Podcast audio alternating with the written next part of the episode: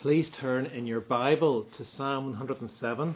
Before we sing from this wonderful song, we're going to read the first nine verses and then verses 17 to 22.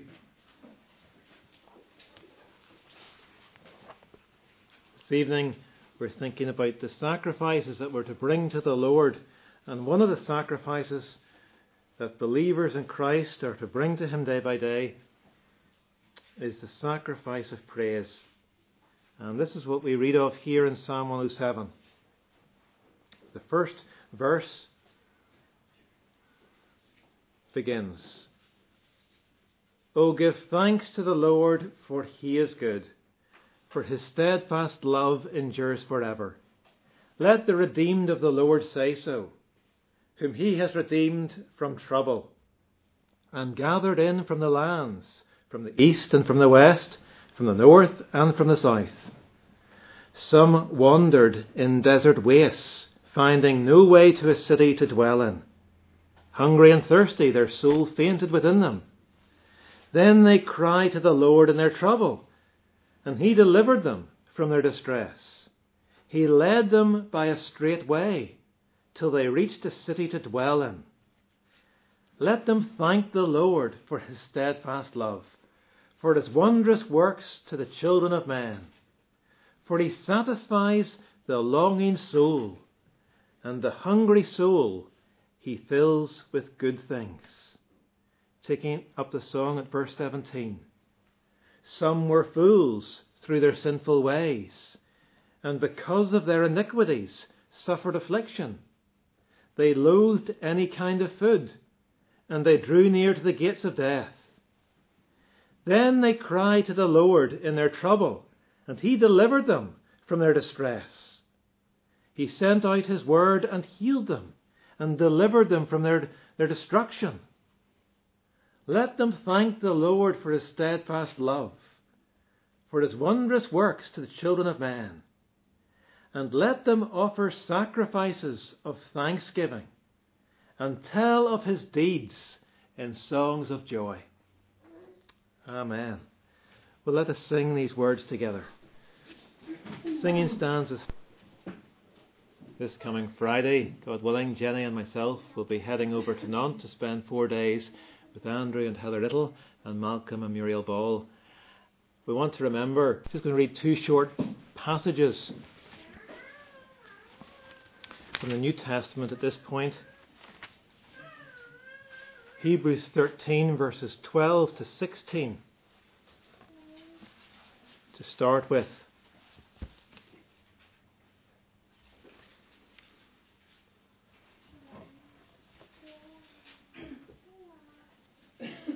Hebrews 13, verse 12. So Jesus also suffered outside the gate in order to sanctify the people through his own blood. Therefore, let us go to him outside the camp and bear the reproach he endured. For here we have no lasting city, but we seek the city that's to come. Through him, then, let us continually offer up a sacrifice of praise to God, that is, the fruit of lips that acknowledge his name. Do not neglect to do good and to share what you have for such sacrifices are pleasing to God.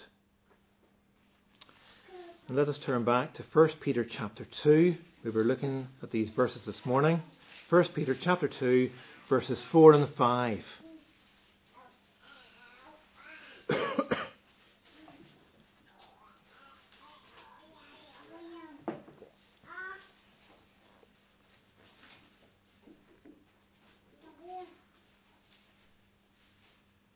1 Peter 2, verse 4. As you come to him, a living stone rejected by men, but in the sight of God chosen and precious, you yourselves, like living stones, are being built up as a spiritual house, to be a holy priesthood, to offer spiritual sacrifices acceptable to God through Jesus Christ. May the Lord bless these readings of His Word to us. Friends, Jesus describes his followers in wonderful and surprising ways in the Bible. The terms Jesus uses for us, as I've mentioned today, are really positive and meaningful. Through these terms, Jesus communicates to us how precious and how important we are to Him. And the Lord conveys to us through these terms how honoured we are as those who belong to Him. I mentioned a number of His terms for us this morning. As His followers, we are His ambassadors.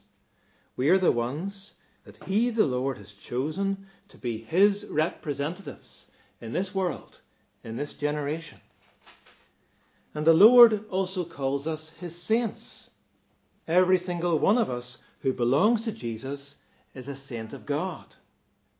And as His followers, we are His friends. We are His close companions in whom He confides. And indeed, we're even more to Him than his close friends. Because we're actually his brothers, and he is our elder brother. And his father is our heavenly father. And so we're family. Christian friends, these biblical terms for us are very telling. And they bring across to us our remarkable identity as those in Christ. This morning we reflected upon a term for us as Christians that many may find surprising the term priests. As followers of Jesus, we are all his priests.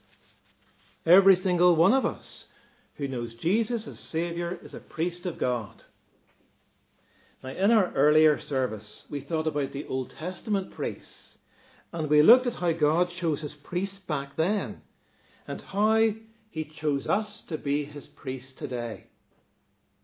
We compared this morning how God cleansed and clothed his priests back then with how he cleanses and clothes us through Christ today. And we thought about how Old Testament priests were consecrated with oil and how we as Christians are consecrated for this work as sorry by the Holy Spirit. And then we saw how Old Testament priests were charged with the vital work of caring for God's dwelling place and with keeping the fire in the tabernacle burning. And that speaks to us of how we are charged with caring for our own bodies as the temple of the Holy Spirit, but also with caring for the fellowship of believers of which we're a part, and for believers elsewhere. Because the Spirit also dwells within us together as a body of Christ's people. And so, as Christ's priest today, we must care for God's dwelling place in our generation. And we too are charged with keeping the fire burning, the spiritual fire in our own hearts, burning brightly with love for Christ. We're never to be lacking in zeal, but to keep our spiritual fervour serving the Lord. Well, moving on from where we got to this morning, what I want us to think about this evening is what Christ expects us to do as his priests today. And so we're going to think about sacrifices. In the Old Testament, sacrifices were clearly an important part of worship. The special building of the tabernacle was set aside as the place where these sacrifices were made and Aaron and his sons were selected to perform these sacrifices on behalf of the people. Particular animals were taken, and these animals were sacrificed according to minutely detailed regulations. Well, this picture of Old Testament priests sacrificing animals on behalf of God's people is the background to Peter's picture in verse 5 of 1 Peter chapter 2. In this verse, Peter says to Christians everywhere, You yourselves, like living stones, are being built up as a spiritual house to be a holy priesthood, to offer spiritual sacrifices acceptable to God through Jesus Christ. And so the Old Testament priests performing their sacrifices is the background to Peter's words here. But of course, friends, there's a really sharp contrast between what we do as God's priest today and what Aaron and his sons did back then in Old Testament times. For in the Old Testament, there was a great emphasis on the building in worship. The tabernacle and then the temple were seen as extremely important in Old Testament worship. Today, the emphasis is much more on the people, for we are the spiritual house. We are the dwelling place of God. Back then, the sacrifices were to be offered by only a select few, by Aaron and his sons. In today's church, every believer is to be offering sacrifices, spiritual sacrifices, for every Christian is a priest. And then, of course, there's a, the great contrast between the offerings themselves. Because back in Old Testament times, the offerings were animals. But in today's church, the offerings are not animals. Today's offerings are what Peter calls spiritual sacrifices. And friends, this is a wonderful thing because it means that there's no blood for us to shed. There are no animals for us to hack to pieces. There are no bits for us to burn. There is nothing for us to eat. There are no basins or bowls for us to carry about in our worship services. And so there's a powerful contrast between the worship and sacrifices of Old Testament believers and the worship and sacrifices of God's people today. But what are these spiritual sacrifices that Peter's talking about here? Well, that's what I want you to think about tonight. The spiritual sacrifices God is expecting from you and from me as his priests in this generation. Now, there are four places in the Bible where we're told about the spiritual sacrifices that are pleasing to God. So, friends, this isn't a man made list that we're thinking about here this evening. This is a list from our God telling you and telling me what He wants from us. And so, my fellow priests, these are the sacrifices our King expects from us. There are four in all. The first is what I've called the sacrifice of tears. The sacrifice of tears. In Psalm 51, verse 17, David cried out, The sacrifices of God are a broken and a contrite heart. And so here is the first of these spiritual sacrifices which God requires from us as his priest today.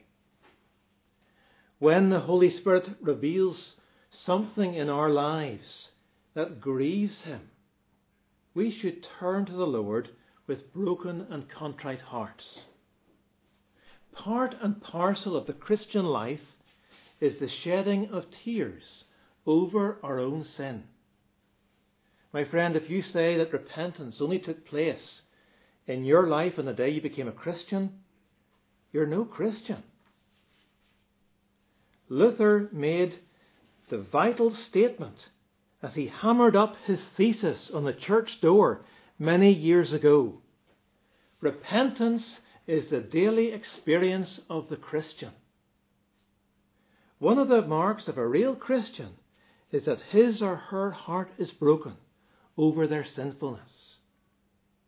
And such a Christian sheds tears, if not literal tears, then at least tears within his or her soul. A real Christian mourns over his or her sin every day. And so he approaches the Holy One of Heaven without any bumptiousness, without any arrogance, without any self confidence. He comes in sorrow over his sin. And as God looks down, he regards such tears as a sacrifice that's pleasing to him.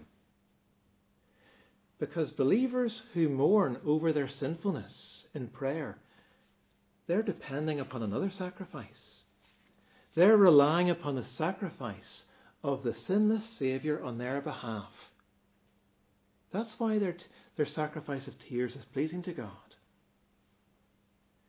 My friend, can you remember when you last shed tears because of sin in your life? Do you know what it is to be genuinely ashamed or broken-hearted because of your behaviour or because of your words or your thoughts or your pride? Do you know what it is to sorrow because of your selfishness? Do you know what it is to cry because of your coldness of heart towards the Lord or towards His people? I'm sure you've experienced as I, as I have had that awful feeling within you when you know you've let the Lord down again. You just can feel so miserable within your own heart. You know what it is to grieve, I'm sure, because of the poverty of your worship or because of missed opportunities to say something for Christ. Sorrow for sin is a sacrifice which our, our God rightly demands. And sorrow for sin is a sacrifice which our God always meets with blessing. Jesus gives us wonderful words of reassurance in Matthew 5, verses 2 and 3. Jesus says, firstly, Blessed are the poor in spirit. That is, blessed are those who know that they're spiritually poor and to acknowledge it before God. They're blessed because theirs is the kingdom of God. And then Jesus goes on to say, Blessed are those who mourn. That is, blessed are those who mourn over their sin, who sorrow over their failings, because they will be comforted. My friend, is this sorrowing a reality in your life? Is this mourning over your own unChristlikeness something that you can identify with? For if it's not, you need to examine yourself closely. For such godly sorrow is a mark of a true Christian. And so here is a first spiritual sacrifice our God is looking for in your life and mine the sacrifice of tears. Before we move on to the second sacrifice God is looking for, let us sing together from Psalm 51. Singing stanzas 1 and 2 and 8 and 9 to tune 241. A second spiritual sacrifice the Lord wants to see in us is the sacrifice of thanksgiving. Coming to the end of his letter to the Hebrews, the writer exhorts us with these words Through Jesus, let us continually offer to God a sacrifice of praise, the fruit of lips that confess his name. Hebrews 13:15. So here is another spiritual sacrifice that Peter was referring to, giving praise to God for all of his goodness and grace to us. And yet, this is so often sadly lacking in the lives of Christians today. Back in the 16th century, George Herbert penned these words O thou who hast given us so much, mercifully grant us one more thing, Lord. Grant us a grateful heart. My friends, we need to pray this prayer often that our Saviour would give us a heart overflowing with thankfulness and gratitude. The Bible teaches that one of the marks of the Spirit filled Christian is that he's always giving thanks to God the Father for everything in the name of the Lord Jesus Christ. Of course, this is far from easy to be always giving thanks to God for everything. It's obviously no problem to give thanks to God when everything's going well, when the sky is blue, when the sea is calm, when the sun is shining. It's easy to be full of praise when everything's happy at home and well at work, and when our health is good, and when the Lord is clearly blessing our Christian service. But when difficulties arise, and problems multiply, and pressures mount up, and heartache really hits us hard, it's a different story, isn't it? That's the test, isn't it?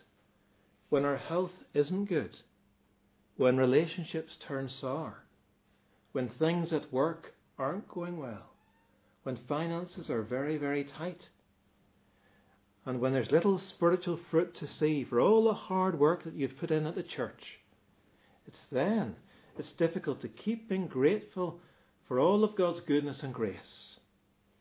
It's then our hearts can become gripped with self pity and despondency, and we can start complaining and grumbling.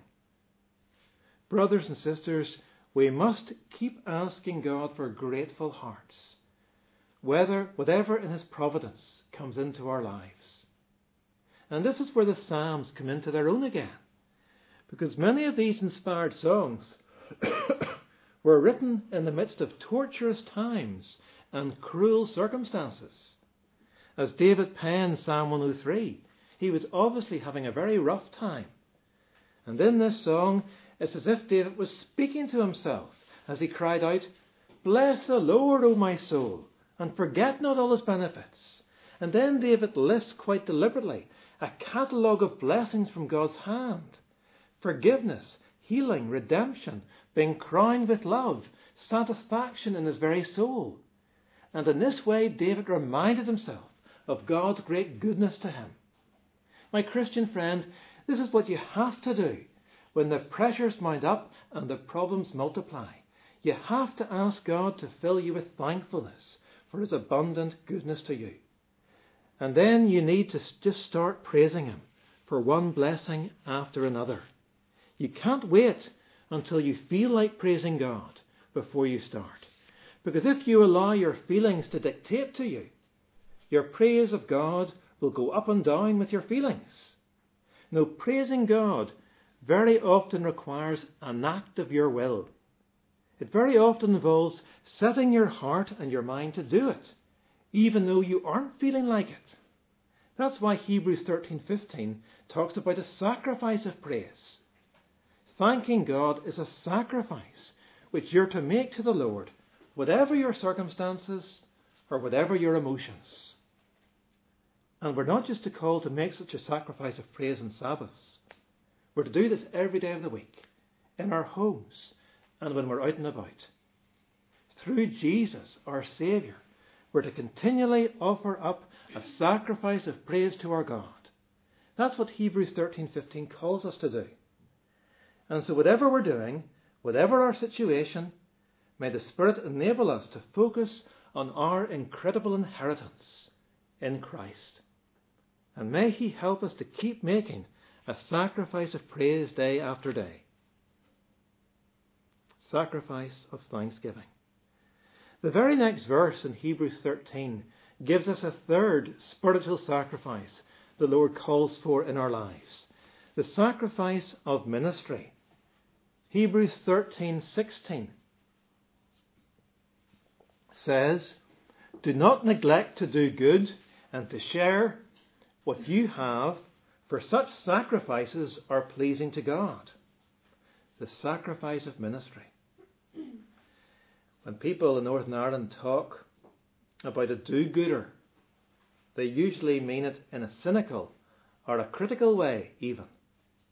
But in the Bible, a do gooder is invested with all the dignity of deity. Because it was said of the Lord Jesus himself that he went around doing good.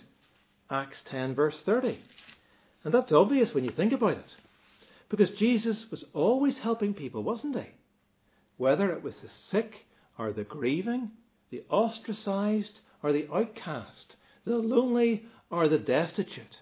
Wherever Jesus went, he reached out his hand to help those in need. And we are to do exactly the same.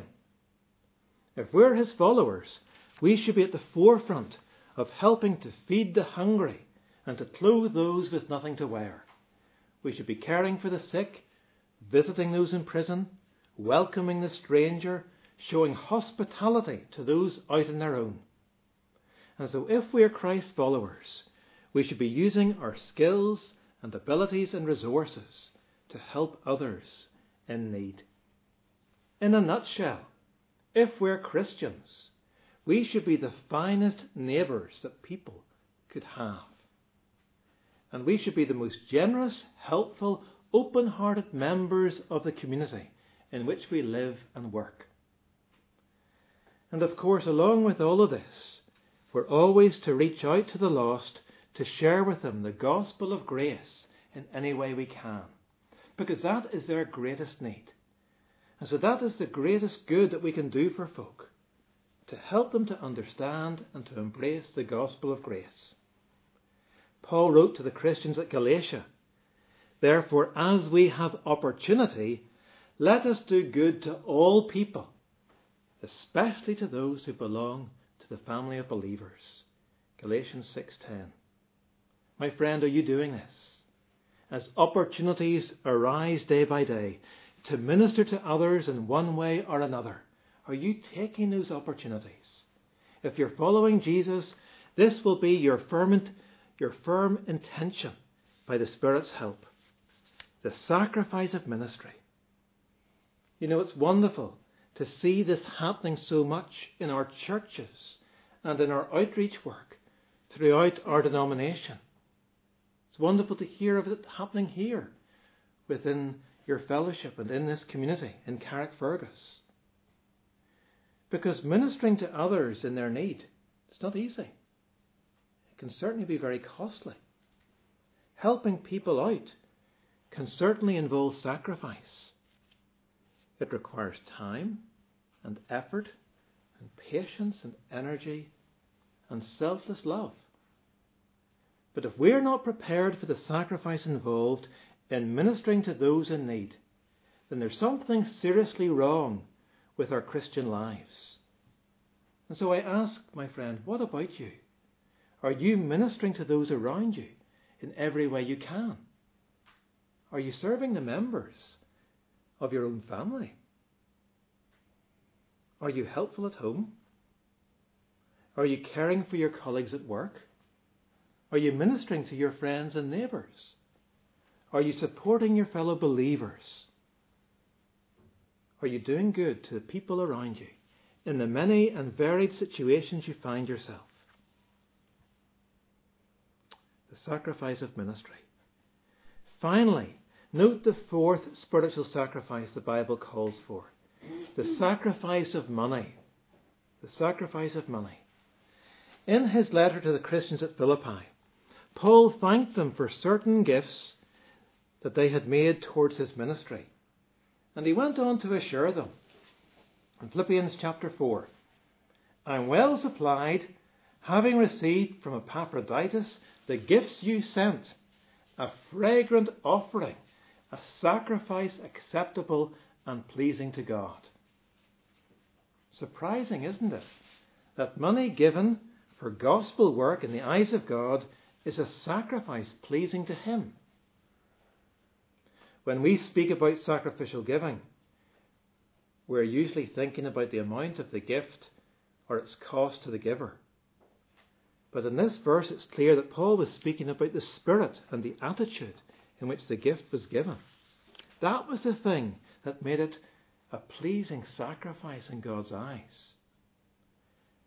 And so, my Christian friend, whether your giving is a sacrifice pleasing to God isn't just about the amount you give, it's about the spirit in which you give it. It's been said, I don't know who said it, but it has been said that there are three kinds of giving in the Christian church. There is grudge giving, which says, I have to do it.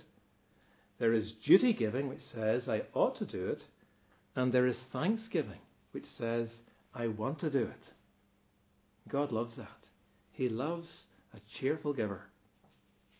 Generous giving to the Lord and to His work.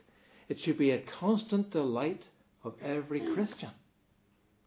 Do you remember when Jesus saw the widow giving her offering in the temple? All she had was two mites. But into the temple treasury those two mites went. And Jesus said that she had given more than everyone else, because all the other contributors had given out of their abundance. They had plenty, and out of their plenty they gave their offerings. And they still had plenty left. They didn't feel the pinch. But the widow's offering cost her dearly, for she gave all that she had, and she gave it cheerfully out of devotion and love for the Lord. And so her offering, friends, arose like a sweet smelling sacrifice before the Lord, a sweet smelling savour. And friends, that should be the Lord's response to our offerings, to my offerings, and to your offerings. He should see our givings as a sweet smelling sacrifice before Him. Because we've given them out of love for Him and with a great desire for His gospel work to prosper here and elsewhere. And so here are the four spiritual sacrifices we're called to make as priests of the living God today the sacrifice of tears and the sacrifice of thanksgiving, the sacrifice of ministry, excuse me, and the sacrifice of money. But, friends, all of this is summed up in Paul's exhortation in Romans 12, verse 1. I appeal to you, therefore, brothers, by the mercies of God, to present your bodies as a living sacrifice, holy and acceptable to God, which is your spiritual worship. That is our calling in a nutshell as priests of God today. Yes, as priests of Christ, we're to be offering our very selves, all that we are and all that we have, as living sacrifices to the Lord each day, saying to Him, Here I am, Lord, wholly available. As for me, I will serve you in whatever situation you place me today. My fellow priests, this is our calling. May our God so help us. Let us sing to his praise once again. We praise you once more for making us priests of God in this generation. Enable us, O Lord, to appreciate more and more our calling to be your priests and help us, our, our God and Father, to live in your Spirit and to walk in your Spirit day by day, that we may be priests who are pleasing to our God. May your Holy Spirit help us to be bringing to you each day these sacrifices, the sacrifice of tears, as we mourn over our unChristlikeness and our sins. The sacrifice of thanksgiving, as we reflect upon your incredible kindness and goodness to us as your people. The sacrifice of ministry, as we seek to do good to those around us, in our homes, in our workplaces, in our colleges and schools, in our neighbourhoods, and within this community. And the sacrifice of money. Help us, O God, as those who love Christ, to be cheerful, generous, and sacrificial in our giving. Giving to your work and to gospel ministry out of a great heart of love and devotion for Christ. Father, we do thank you for your amazing patience with us. We acknowledge before you that we can be so slow to learn and to walk in your ways. But we praise you that you're 100% committed to finishing the good work that you started in our lives. And we pray that you will continue to change us more and more to be Christ like priests and servants in this generation for the glory of our Saviour, for the advancement of His great kingdom, and for the well being of His church. And now the grace of the Lord Jesus Christ, and the love of God the Father, and the fellowship of the Holy Spirit be with you all for evermore. Amen.